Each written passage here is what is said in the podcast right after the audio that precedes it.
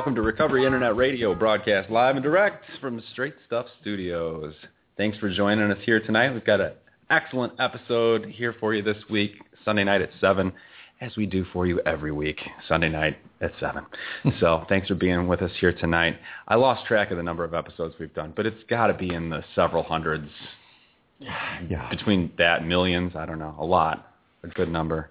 Um, I think we'll have some fun tonight. So I'll, I'll, introduce you to our host this week and every week, Mr. Rick Atwater.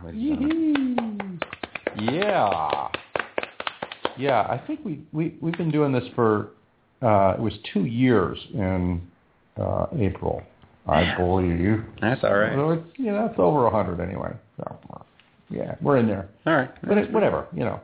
Anyway, uh, welcome to the show tonight. Uh, welcome to Straight uh, Straight Stuff on Addictions. Our tag tonight is Wild Lotus from Muddy Waters to Beautiful Flower. And you'll find out more about what that means as we go. Uh, thanks for joining us tonight, this Sunday night at 7, where we are every Sunday night at 7. We were just joking around about why it's at 7. It could be because Walking Dead is on at eight. Hmm. Let's think about that. Interesting. Anyway. no, it was Game of Thrones. Game of Thrones. Game of yeah, Thrones. Yeah. That's, what did us. That's that's, that's what. good show. Yeah, we decided that the time would be better for everybody. You know, if we did it a little. But then we do have the you know TiVo thing, so yeah, well, we're good. Anyway, uh, thanks to our engineer uh, tonight, Chris. Chris, not only tonight, but pretty much every night, every Hey. Sunday night, it- it's Chris, whether he wants to or not. I Uh, had and to our- stand in one time. Yeah, we had a we did have one stand-in, and our guest tonight, Jeff W. Uh, Hey, Jeff. things. Yeah, hey Jeff. Hi, how's it going? Yeah, yeah. there you go. Um, just a couple quick things before we get started. You can call in to the show for questions uh, or comments or, God forbid, opinions by calling at 323-792-2977. That's 323-792-2977. Or you can t- tweet us live at Rick Atwater That is correct. If Yeah. you're if you're uh, a fan of the tweeter, if you're a tweeter. if you are a tweeter, and that we'll get your tweet on the air and we'll respond to you. Or you can call us and we'll respond to you. through the magic of the internet. Yeah, that's it. So um, the last thing here before we roll is remember to check out recoveryinternetradio.com. That is recoveryinternetradio.com for all our links to our live shows for this week. You can sign up for our wonderful newsletter. I, it's not really a newsletter; it's more of a show reminder, but it's darn nice. You can link to all our archives and download the show as a podcast to your Android or Apple or whatever device you might have. Okay, Okay. I think we got everything. Hey ho. We going to plug anybody tonight or want to save that for later? You know what? Now we're getting close to school getting started. For all you parents and, and young folks out there that are back to school coming up this fall, um, we tend to notice that, that it sort of correlates with uh, people getting into some into some shenanigans. So if you uh, yourself or, are worried about how your life is going, if you know someone that you think could use some direction, please check out our uh, youth mentoring service. It's called Sidekicks Mentoring. You can check us out at sidekicksmentoring.org, and uh, we'll link you up with uh, uh, people that, that care and want to make a difference. So check it out. Yeah, good. Okay, thanks. So, so let's. You ready to go? yep. Okay. So let me ask you, I guess, by way of of uh, doing this thing, let, let's talk about how your addictions stuff got started. Like what kind of like let's start from more or less from the beginning and let's talk about that a little bit. Okay. Well, um, my parents got divorced about I was about 13, and I uh, started having a lot more time on my hands without any parental supervision, and um, started hanging with some people that were, you know, kind of quote unquote the cool kids, and uh, you know, um, and I wanted to fit in, so you know, I uh, my first drink was a screwdriver. I hated it. it was terrible. Can I ask you, like, why a screwdriver? I mean, where I did have that no come idea. from? I- It was just handed to me. I'm like, oh, okay. somebody gave it to you. Yeah. At that point, you're not picking like I'll have an old fashioned. Yeah, he No. have a Manhattan. I was just like, sure, that's Yeah. fine. Yeah. so, so it was a screwdriver. yeah. Okay. And what else? What else were you? What else were you using around that time? Oh, I was experimenting with pot, and you know, at first, you know, I didn't, I didn't get high, but they taught me how to, you know, smoke it, so I would, and at the time, I was very thankful for that, you know, because I was able to get in with them, you know, and be part of their, you know, their group and stuff like that. What was it at that time? Like, what time are we talking about? What what years are we talking oh, about? well, I was around 14, Yeah. something like that. Yeah. Like, what year would that have been then? Oh, um, 96. Okay. So, Yeah, working backwards, doing the math. yeah. I'm just trying. I, well, you know, it's just like, what was a cool kid in 1996? um, well, Or bag- your your perception of a cool kid, anyway. yeah, my yeah. Uh, baggy jeans, jerseys, um, you know, uh, I had my hair slip, slicked back and stuff, kind of looked like a, you know, a gangster and stuff like that. Okay. You know, uh, It's yeah. hard for me to imagine you as a gangster. Uh, yeah, yeah, well, I had quite kinda had quite the facade You at, had, at the had time. quite the. You had quite the. Yeah. Yeah, I was hiding. yeah. Okay. You were hiding. You and I think you told me when we talked that these were these were you know these kids were basically gangbangers. Yeah, for the most part, yeah. Yeah. I mean, you know, whatever whatever kind of gangbanger you can have at age 14. I'm not right, sure. right. I don't know if what's what's ganging and what's banging at 14, but Yeah, not much. Yeah. But it uh, you know, progressed into, you know, when I got a little bit older, I was hanging out with people that when carrying guns and selling, Mm-hmm. you know, selling drugs and stuff like that. But at first, I mean, when I was 14, 15 years old, I mean, it was very, you know, we dressed like them, but we didn't, we weren't, you know, getting in fights or anything. We just you just drink looked like and smoke that. weed and Yeah. yeah, Okay. you know. All right. So what were you hiding? Um, well, I I guess at the time it was that uh the fact that I was bisexual. Um, you know, I, I I tried to deny it and pretend it wasn't there, uh, and push it away and you know cover it with the clothes and you know selling the drugs and stuff and just trying to play that tough guy role. You know Right. what I'm saying? Yeah. And um, yeah. So, Yeah, but that was something. And did anybody know that at the time, other than you? Oh no, no, no. That wouldn't have been. No. No. Not a good thing. Do you think that that that that knowledge that you know maybe more the fact that you had to hide it than the than the than the actual um, choice that you made Right. was what what caused the damage, the the hiding?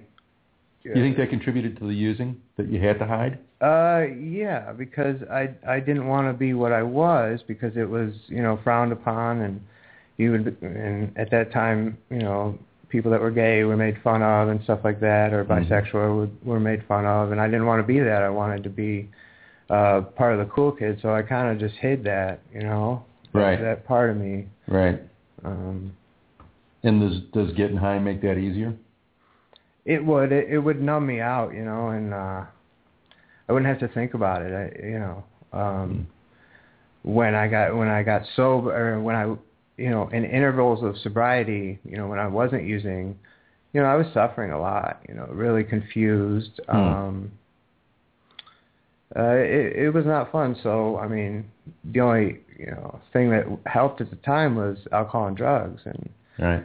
you know so. Did you did you were you aware of that then, or was it just? I mean, were you aware that that was helping you, or was it just No, it what was. you did? It well, I don't think I gave it much thought. I just, I just, when I wasn't high or drunk, I noticed I didn't feel right, and I was thinking too much about, you know, what's going on inside and all that, and then just simply would smoke a joint or drink some vodka, you know, whatever it took, and I wouldn't have to think about it anymore, and I'd be a part of, you know, this uh, group I was hanging with, you know. Yeah. So Yeah. And then so like so take it from there. So you're 13, 14. Oh, I guess the other thing I wanted to ask. So like you were probably li- you, I don't know, were you living with your mom or your dad or Uh, my dad at the time, yeah. And then, but he was working, so you were Right. doing your thing. Oh yeah. Yeah. Yeah. Okay. So. And did you have siblings, brothers, sisters? or- Yeah, I had a. Uh, I was the oldest of. Uh, I got a sister who is now 19. I'm 32 right now. Mhm. So she was a little baby at that time, and then my brother was mm, eight, maybe. You Oh, he's okay, so seven- you're the oldest Yeah, of- I'm the oldest of Yeah. the, the three. So. And you were already pretty much, you're on your way out at the time Yeah. they're, yeah, they're coming up. So, Right. You- did you have any? Did you think you had any influence on them? Uh, may, probably not, not so much my sister because she was just a baby at the time, but my my brother, you know, he kind of wanted to be like me and be cool and you know, um, like at that time he wasn't using, but I kind of uh, he saw me, you know, hanging with some kids I shouldn't have been hanging with, but that they were, you know, we were considered cool and stuff, and you know, he knew I was drinking and smoking weed and stuff like that. So, Yeah. Well, we don't know what kind of influence, but but probably not a good one. probably not Yeah. now. Now probably, but yeah. Yeah. I would I would suspect that that's true. Yeah. Yeah. So you know, and the, the other thing I was thinking about is that you, um, you know, you said how pain, you know, how painful it was, but um, I can imagine having a having a secret yeah. from everybody, Yeah, basically, yeah. including your family. Oh yeah, yeah. You're so you're the only one that knows, and you're carrying the load here. That's right. Yeah. Yeah. And that's so I'm trying to, you know, put myself in that position and, and think to myself, I can't be who I am. Right, right. That took many years to be able to accept who I am. Yeah, and I'm glad that you're like you're open. I mean, you're just like frank about it now. yeah, It's like, it's that's who I what am. it is. and you no, don't like it, you can take a hike. You know, to be quite honest. You know. yeah, but you had to learn that. Yeah. Yes. It took a while. And did it me. take did it take uh, um, pain, uh, you know, painful things, or did you just come to it? I mean, how did you get there? to be able to accept it. Yeah. Um, just being tired of hiding and keeping secrets, and you know, and you know, I I I- can't exactly remember exact people, but you know, I would let out to close people that I was bisexual, and I Mm. felt better. So it was like, hmm, you know, that's something to look at. I feel better after I am honest about who I am. You know, Right. so. Um, but that was, you know, just. uh uh, learning about accepting that, and then there's a whole other piece of, you know, being okay with other people knowing that, you know. Right. That So- yeah, you know general knowledge kind of thing. Right. Yeah. Because once you tell one person or two people or three people, then Yeah, it spreads like wildfire. it's going to go. Yeah. Sure. Yeah. Which, uh, Yeah. You remember? Do you remember the time when that happened? oh boy. Uh, When like you knew that it was going to go from like two or three close people to um, anybody who anybody who Hmm. wondered. like like a, me coming out of the closet, you mean, kind Yeah. of thing. Um, that probably didn't happen until I want to say like four years ago, maybe five Okay. years ago. Yeah. Yeah. when I started trying to get sober and stuff like that. So. And you kind of the, the honesty thing kind of Oh yeah. kind yeah. of bumps up against the secret thing right about there. Yeah. you could say that. First principles honesty. So. Yeah. So how how do you think at that time? How do you think your the kids that hung that you hung with? How do you think they viewed you? I don't think they. I don't think they knew I was bisexual or anything different because you know I mean, I I would do the same things they did, like you know get in people's faces and Yeah. you know Yeah. you know start fights. I mean, Did you ever get in trouble with the cops?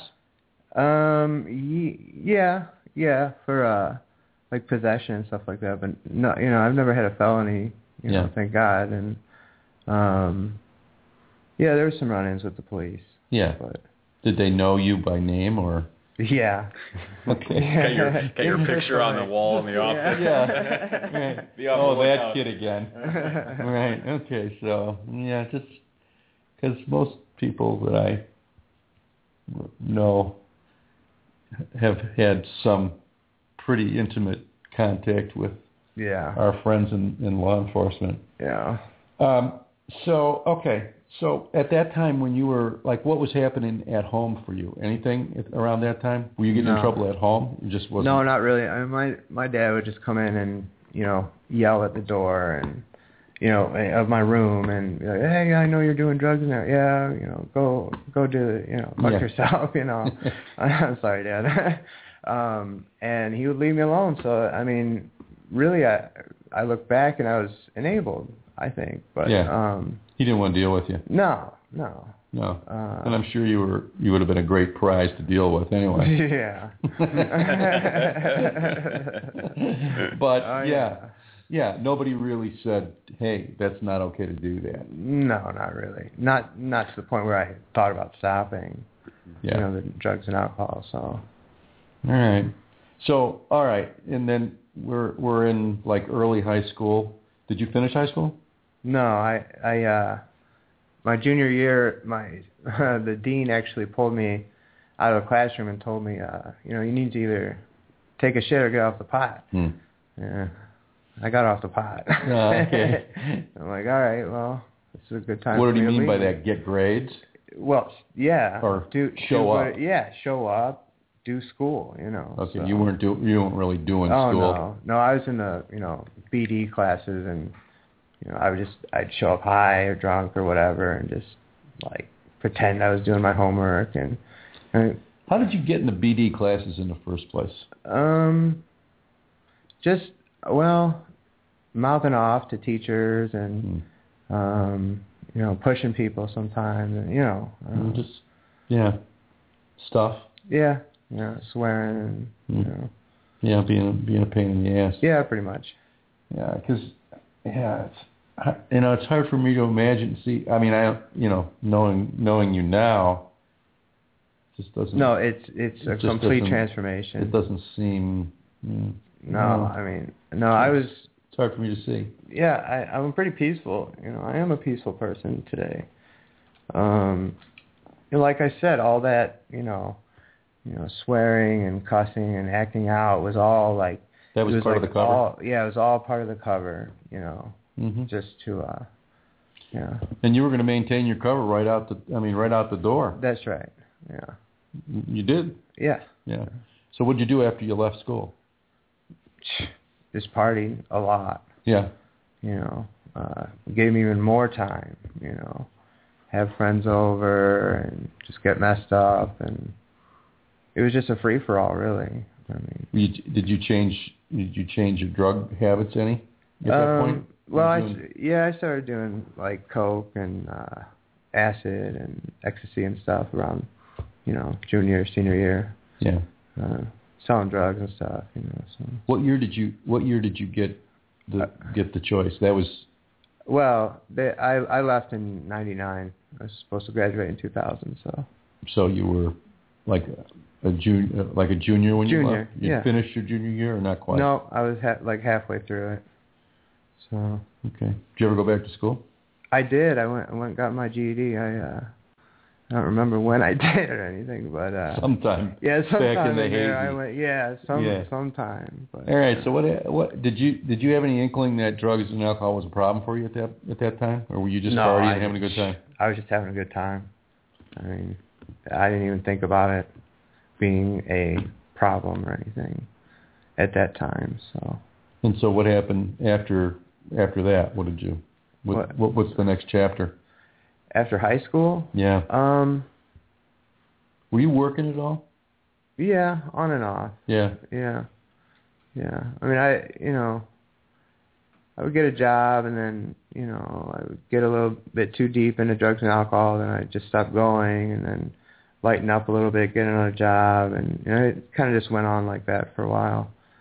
Um, me see. Then, uh, uh, let's see, what are we at, about 18, 19? Yeah.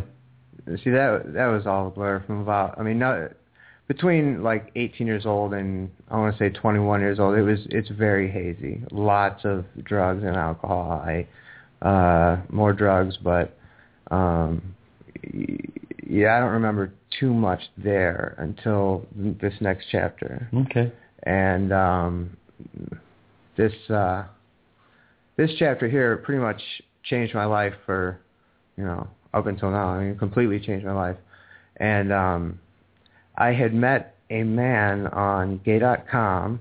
Uh, I'd like some money for that plug, gay.com. But anyway, um, Make sure he gets the check. yeah, Yeah, well, we'd have to no. give equal time to Christian Mingle, so. yeah.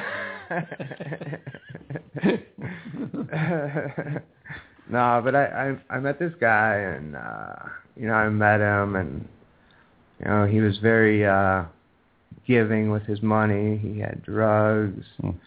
you know, alcohol, um sex, good sex and Mhm. you know all that. And uh so I decided to kind of, you know, stick with him like and uh I guess he was a boyfriend at the time. Uh I guess I consider him that. And I moved to uh Nashville, Tennessee with him. I didn't tell anybody that I was leaving, no friends, no family, nobody. You know, because uh what do you think they thought happened to you? uh, shit, I don't know, you know. Um I don't know. You know, that's something I I don't know why I haven't asked them what that was like, you know, emotionally for me to Hmm. be just gone Right. you know that that's something I should probably talk to my parents about.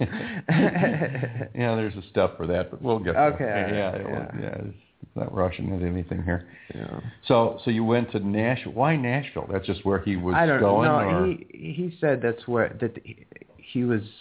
He worked at a cell phone company, and uh, um, they they offered to him like that he could transfer to Nashville and make more money. hmm So he asked me to go with him, uh, move there with him, and I I said yeah. I mean you know, he had what I wanted, you know, Yeah, he had money and money, drugs, drugs, and whatever. sex, and you know the whole thing. So I was just like, all right, yeah, for sure. You know, more money? Are you kidding me? I'm go- I'm going. You know. hmm And this, mind you, this is before I even thought I had a problem. I was just living. You know what I'm saying? Right, and you're in your early twenties. Yeah, I was like living it up kind of thing. And uh so uh I moved down there with him and he said um he, he there's a medicine that he took. It was called serocitism. Uh I'm going to need money for that plug too. Um sorry. but uh um no, and he told me it was for his that he had cancer and it was for his cancer or whatever and uh anyways, so we moved there. We're there a couple months, and I decide, you know, there was abuse, you know, uh, a lot of mental abuse going on. Hmm. Um, I was crying a lot, and eventually I just had enough and decided to leave him. And that's and then when I told him that, that's when well, he decided to start choking me, and uh, I. Uh, he was saying that he was going to kill me, so you know, my mind, you know, while I'm being choked, you know, my mind got very clear and, um, you know, it was a very strange experience. I mean, it was like preparing to die kind of thing. Hmm. It was very Yeah, strange. you really thought that that was. Oh gonna- yeah, oh yeah. were- Well, I was being was it. choked, and the guy said, "I'm gonna kill you, motherfucker," you know, Mhm. that type of stuff. So, like I said, my mind just cleared, and all I thought about what was re- is is what was really actually important, and that was my family. Hmm. I just thought about them and how much I loved them and missed them. Hmm. And uh, you know, I looked around the room and I'm like, this is the last of what you know. Did you get calm inside? I did. I I got very calm inside. Mhm. Um, and next thing I know, I don't know what happened. I don't know if I. I, I mean, I blacked out, and I, I don't know if I fought him off or he let me go. I don't know. To this day, I don't know what happened in there. But I awoke and I was running to the back door.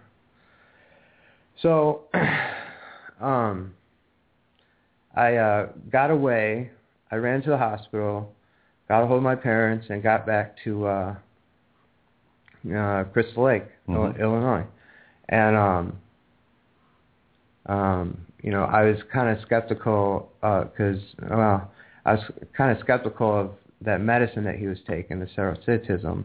And it turns out, I found out later, or shortly after I got back, that it was a medicine uh, for HIV, Hmm. and and um, yeah, he he gave me HIV. Hmm. Um, So he was positive, and you were, and then you be, you're positive. yeah, yeah, I'm positive. yeah. Yeah. and so um and I remember the, the the doctor asking me when I went back to get the results, you know, he said, you know, have you used any intravenous drugs? I said, no. He's like, well, you're HIV positive. And my whole world just like, what? I'm, you know, that could never happen to me. You know, I never thought in a million years, hey, you know, you might get HIV from having unprotected sex with Hmm. this guy. You know, and uh Because you just assumed he he he was Well, I was he'd very- be responsible about that. Yeah, I mean, I was a very trusting person at the time, Right. you know. Uh, not, not, no, mind you, by this time, I, I had left the, you know, the gangbangers and all that Mhm. stuff. I was living more of a, um, well, a, a life of uh, being with guys and stuff like that, and embracing, you know, my sexuality and stuff Mhm. like that. So, at that time, I, I was a little bit more peaceful and, you know, kind of Mhm. hippie-ish or something. I don't know how to explain it exactly, but. Hmm. Uh, yeah, I don't know where I'm going with that. But Yeah, but that's just the time. So that's the time in your life you found out you were you found out you were HIV positive, yeah, and you were living you were basically living a gay lifestyle at that point. uh, pretty much. Yeah, I mean, I, I wasn't going around telling my parents or anybody, you know, that I was bisexual or whatever, but I was definitely, you know, going to the clubs in Chicago, the gay clubs, and you know all that, and um, Would you have would you have told somebody that you were HIV positive before having sex with them? Um, yeah, yeah. I mean, I, I've I've had to. I, I've uh, I've been with people, but I used a condom and I didn't tell them. And and Mhm. when I got to my amends, I had to go back and tell these people, and that's against the law, Hmm. not to tell someone that you're HIV positive before you have sex with them. Yeah, Uh, I mean, I did use a condom, but you know. right. uh, but it's dangerous nevertheless. yeah, yeah, for sure. And you know, So how do you think? How do you, how did that news of being HIV positive? How what did that do to you personally? And then what did it did it play in terms of your drug use? I think when we talked, you talked about you were you know you're you're doing the gay scene, so meth is more uh, Yeah. prevalent there, oh yeah, and you're yeah. into you're into some meth. Yeah, I got into meth. I, I, I don't know if I'd say I was, you know, addicted to it for long periods of time, but I definitely got into it. What uh, what did it do to your head as far as the Oh, knowledge about the HIV? Uh, like, how did I take that I had HIV? Yeah, or- like what did it? How did it affect you? Um, Well- mentally and emotionally. Well, at first it was just like I'm gonna get fucked up, you know, Hmm. and that went on for a little while. Um, and then, you know, by the time I, you know, what was the question?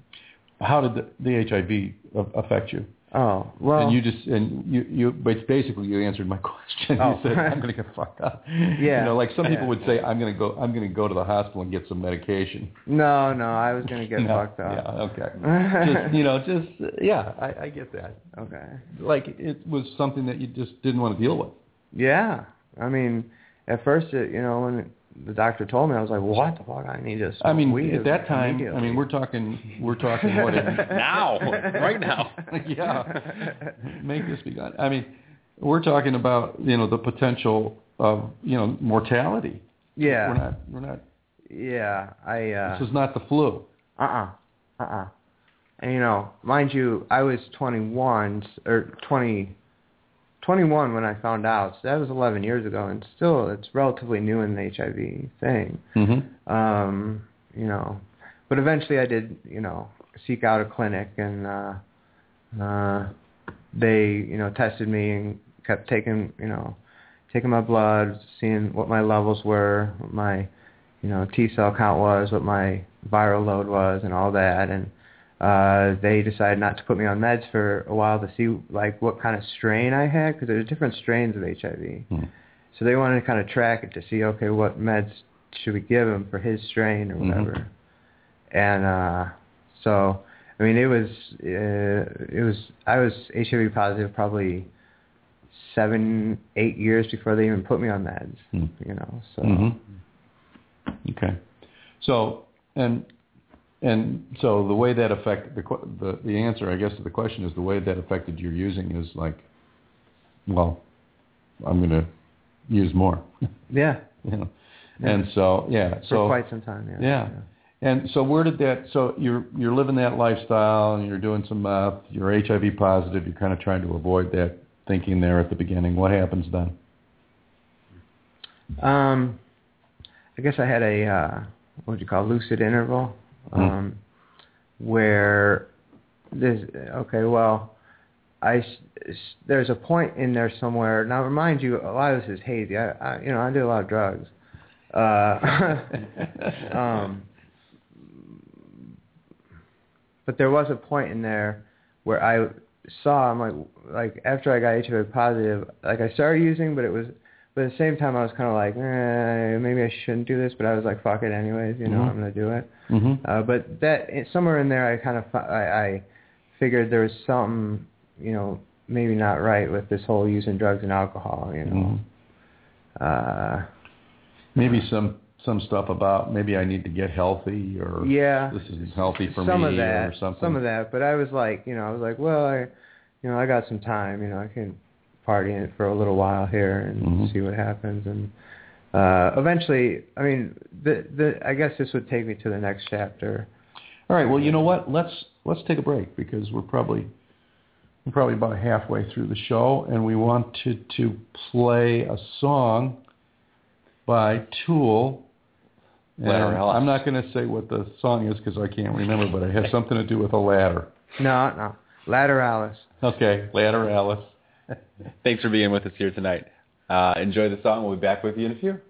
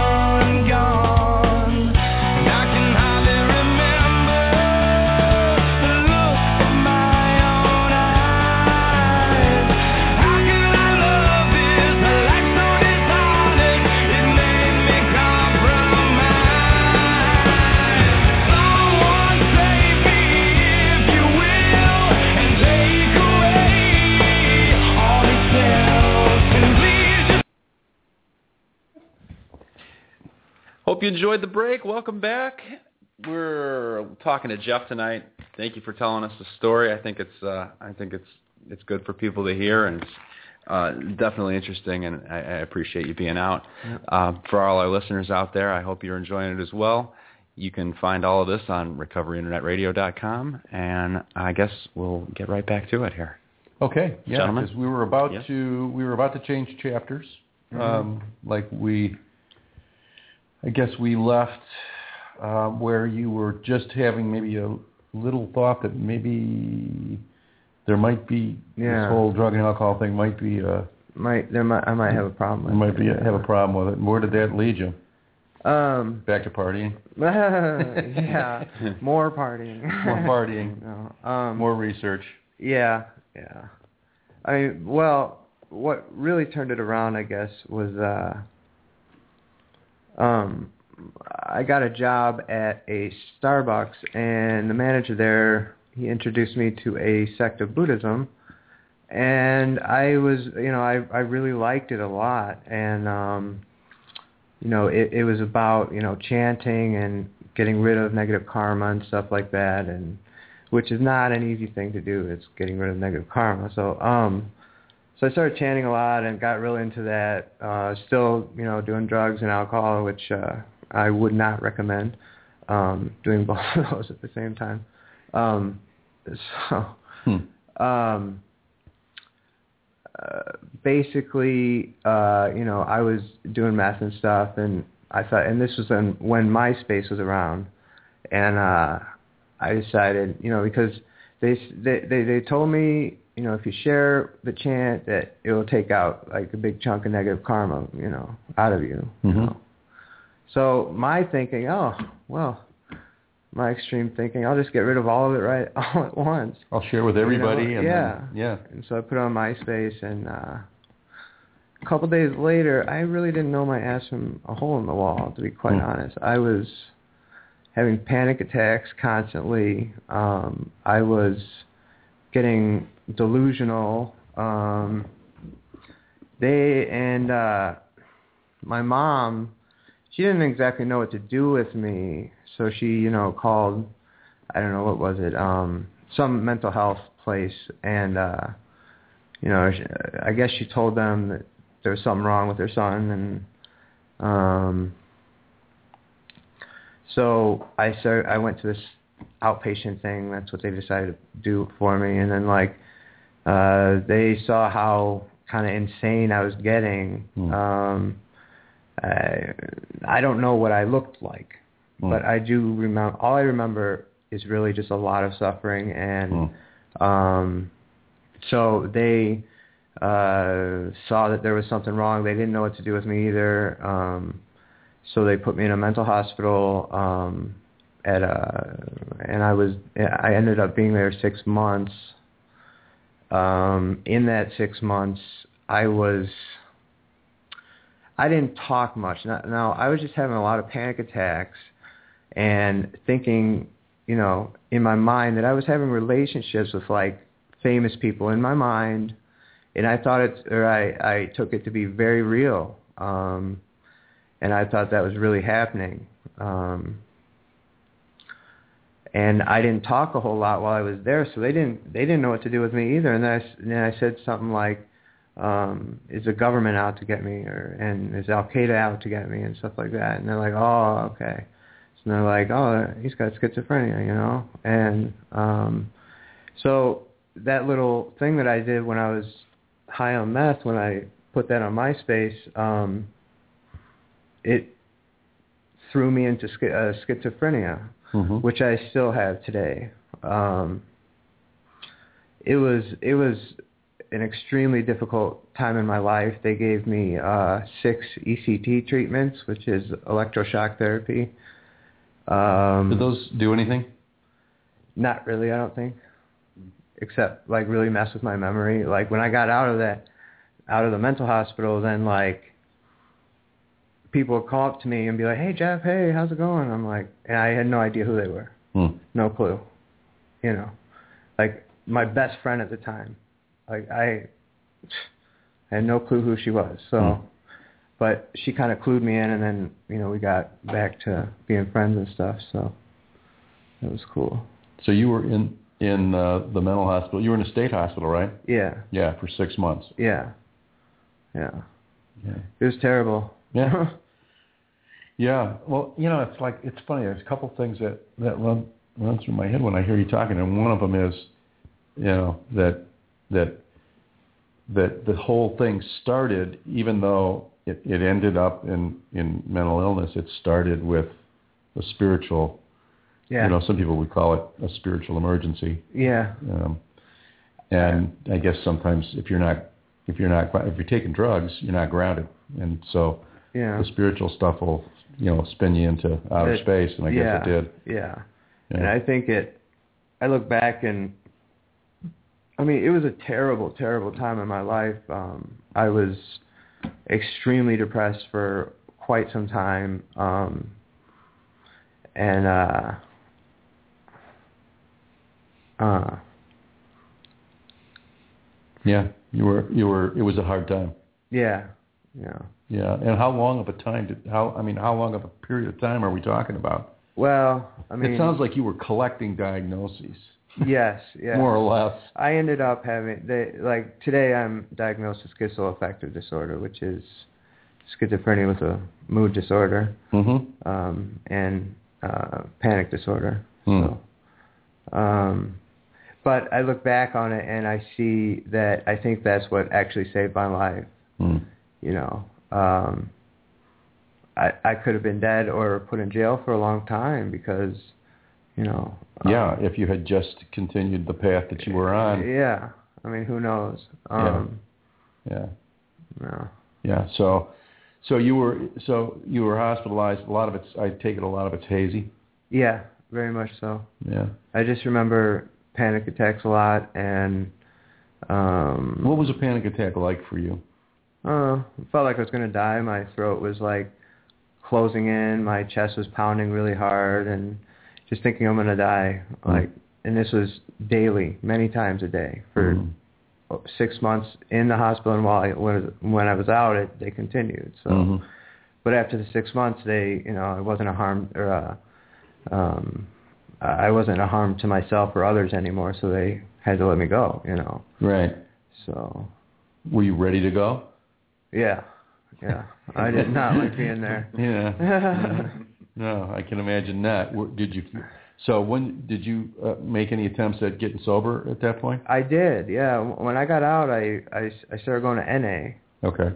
Um, I, I didn't really take it too seriously at all, but that was my first kind of thing with uh, trying to recover or uh, addressing this problem. You know, where every time I picked up, bad shit would happen. You know, and I couldn't stop until like I ran out of drugs and alcohol, and it usually ended up that I had to go back to the mental hospital. You know, mm-hmm. because I wanted to die. I Right. wanted to kill myself many Right. times. So And that's what. And that was the cycle that happened at that point.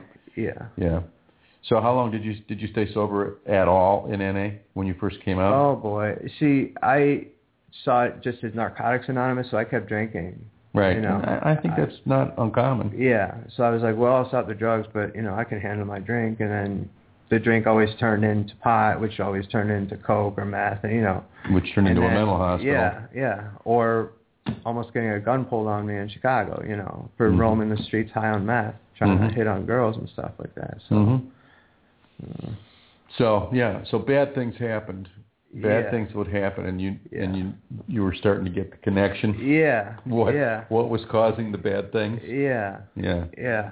And um See, a lot of times other people. It's funny because, you know, we use you know the word bottom gets thrown around, you Uh-huh. know, and what's your bottom and this and that and the other thing, and sometimes I think it's other people that have a hard time with with your with your uh, bottom, if you want to call, you know, your your the end of your drinking. Other people have a harder time understanding how how bad it had to get, yeah. but Yeah. you that's how bad it had to get. Yeah.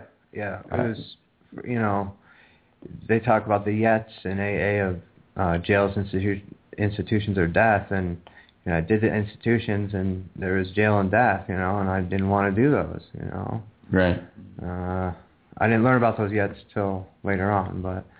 Uh, So you so you were doing you were and so you had a little bit of of clean clean from drugs but not from alcohol. Right. Got back in trouble. Ended up back in the hospital. right. What and then what? That went on Yeah, went on quite a couple. few times. Yeah. so.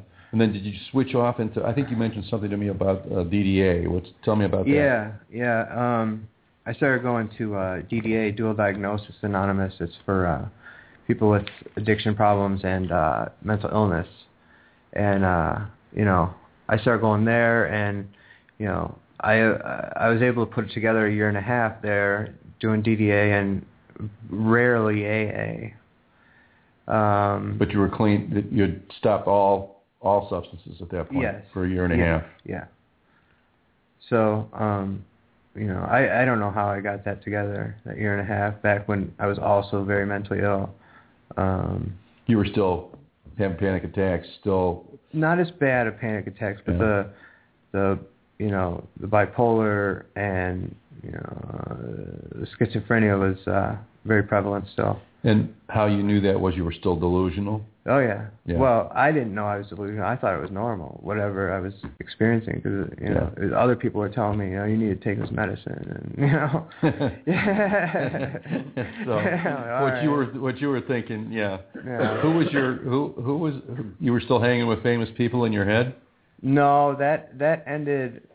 Well, no, you know that went on for a little while after the six months, but at, but I would ca- I was able to catch it and be like, no, that's not real. You know, Yeah. that's not really happening. But it, you know, there, I would be thinking people were talking to me, you know, in my mind, and uh, uh you know, So there was other stuff that was going on, the vo- voices or whatever, yeah, or you know yeah, things like that. yeah, voices too, Yeah. yeah, Au- auditory hallucinations and stuff. Um, but yeah, and, and then I relapsed on some beer, and it was uh, it it sucked. So I don't know. It was just that one little thing, and then I went back, and then um, I was doing the DDA thing and AA, and I I I was coming back. You know, I was coming out of my mental illness. You know, not. I was getting healthier mentally, hmm and uh, How did you know that? um, because I could see myself, I could finally see myself uh, being able to relate to people and people want to be my friend and stuff like that. And um, I was also, you know, I was chairing three to four, about three DDA meetings a week. Hmm. So you were working hard at it. Yeah, after that relapse with the beer, I started getting, I jumped right back in for, and I got two and a half years together there hmm and um i i don't know how i i mean it, it's just very uh um it it, it kind of boggles my mind that i was able to you know deal with the mental illness and stay sober for that long hmm um but you know at the time i had a higher power i had uh i had friends um that knew about me Mhm. knew i was bisexual that I was HIV positive, that I had mental illness, and they were my friend anyway. You Mhm. know, um, and that was a, a wonderful thing. Yeah. You know, There was no lies. No. no, Yeah. no. I mean, I could finally kind of just be myself and uh, be the person that I always was. You know, inside, which I which was a pretty good person. You know, Mhm. it's just uh, a lot of. Uh, there's a lot of external things and things I wanted that uh, took I don't know pain or uh, I It took know, I all of that- trying to get. Yeah, I, I get you. Well, you know what? It goes all the way back to the title of the the title of the show, Yeah, doesn't it? Yeah, It's it's the the wild lotus, which is the it's a, flower, a beautiful flower yeah, that comes comes from muddy water. yeah, Yeah, and that's really what we're talking about. yeah. Don't know exactly how it happened No, or all But- this muddy water that we have, and now we're starting to see that you're not who you are, Yeah. and you're okay, yeah. and, and you're you know you're not a bad guy, and blah blah blah. You know. And uh so I I had I got like two and a half years together, and then um I remember I had to go to the dentist and they gave me Vicodins for the pain. I'm like, oh, okay, no big deal. I'll just take them as prescribed. No, no. I tried it first, but uh I see I like that feeling, and I'm like, oh, I think I'll take seven more right now. No, that's a normal thing. Right. Um, Right. um, so in that kind of, you know, I got, I relapsed then, and then I went on a binge on some other drugs and alcohol, and uh, ended up back in a mental hospital. So Mhm. I, I stopped taking my medication. I was, you know, I was probably out a week or two, Mhm. and ended up in a mental hospital pretty quick, and uh, uh, got back out and just got back on the AA wagon, and you know, learned from it. You know, luckily I, I I was able to learn the lesson that for me I can't take. You know, I I'll take Anything. Ty- yeah, I got to take Tylenol. you know, Yeah. I, I can't be taking Vicodins or whatever. That you know, I got to tell the doctor, no, I I can't take that. You know. Uh, and that for me, that's that's something I have to do to stay sober. Do you tell them up front? Oh yeah, Yeah. But, yeah. I mean, they've wanted to give me cough medicine with codeine, and I said no, I can't take that. Yeah. You know. Um, so I was able to learn that lesson and live through it, and uh, you know, now I got you know I I just got about I I I got 14 months sober, um, like two weeks ago. So Mm. Good for you. yeah. Yeah. Yeah. Do you think that it's? Um, would you say that it's harder to recover if you have mental illness too? Well, yeah, yeah, I would say so. Uh, from my own personal experience, because you're you're battling two different things that are just one, you know, Yeah.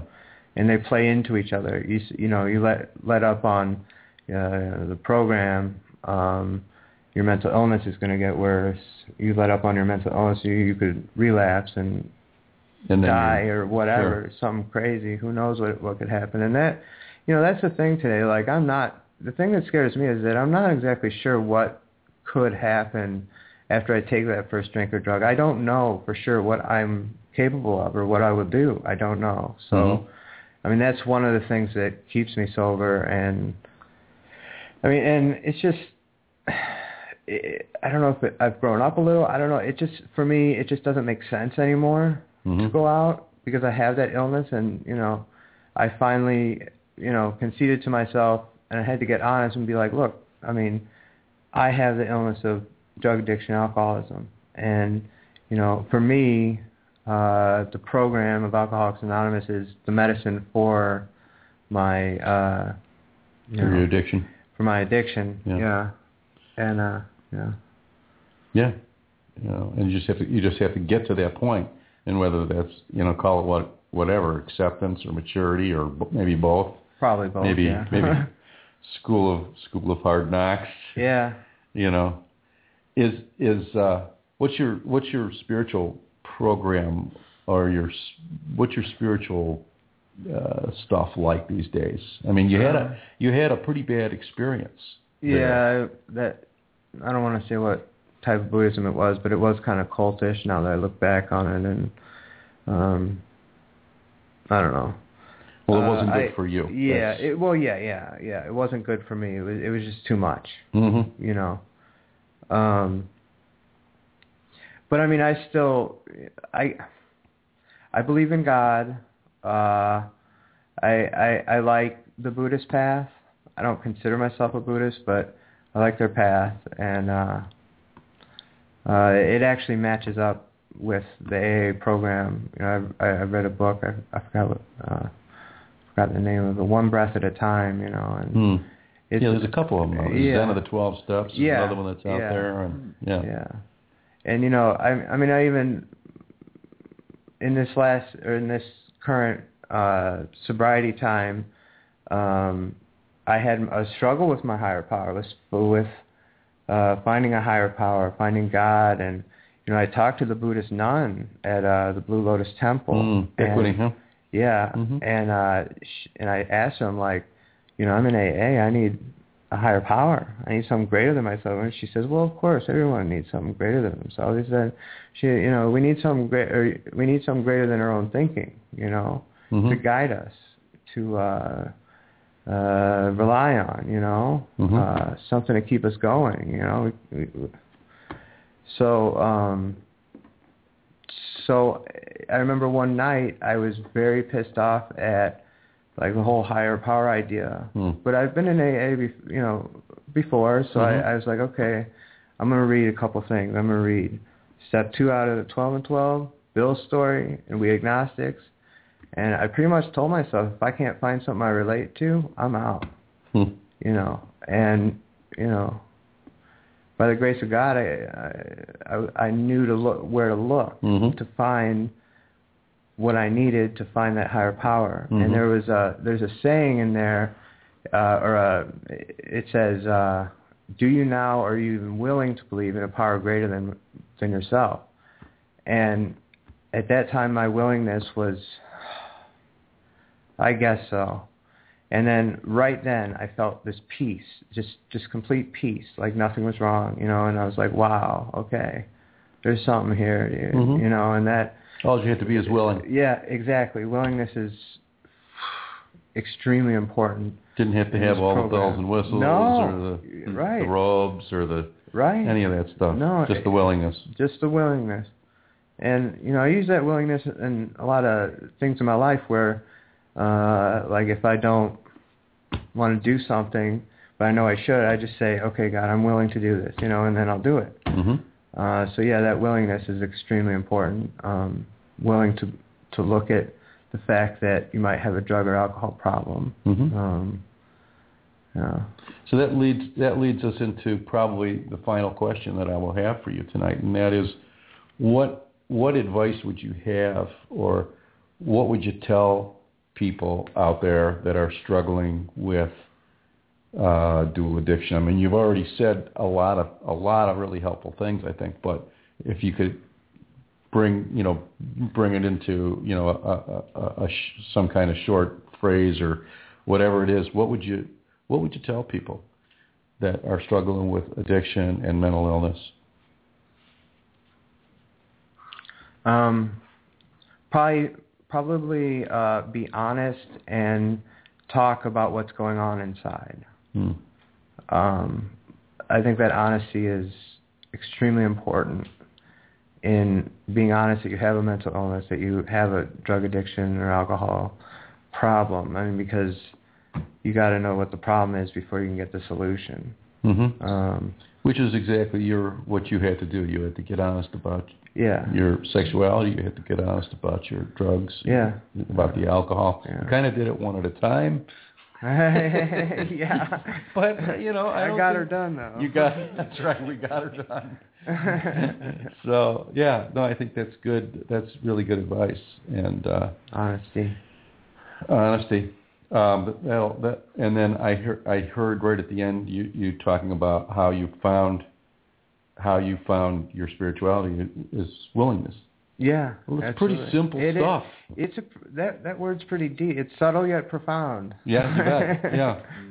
It's not something you know. You I've heard the phrase "willing is only the dying can be." you know, if that's what it takes. Well, Yeah. um, I think what you've had to say is uh, has been really good and, and will will be really helpful to a lot of people. I appreciate your honesty. I appreciate you. your willingness, Yep. And I kind of like who you are. Hey, thanks, Rick. Not too bad yourself. Thank you, sir. Um, so I think we'll close for tonight. Um, thanks to our guest Jeff W. and to our listeners um, and to our studio audience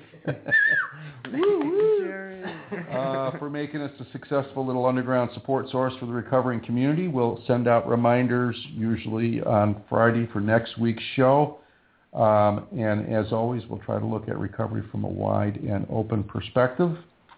So check out recoveryinternetradio.com Dot com.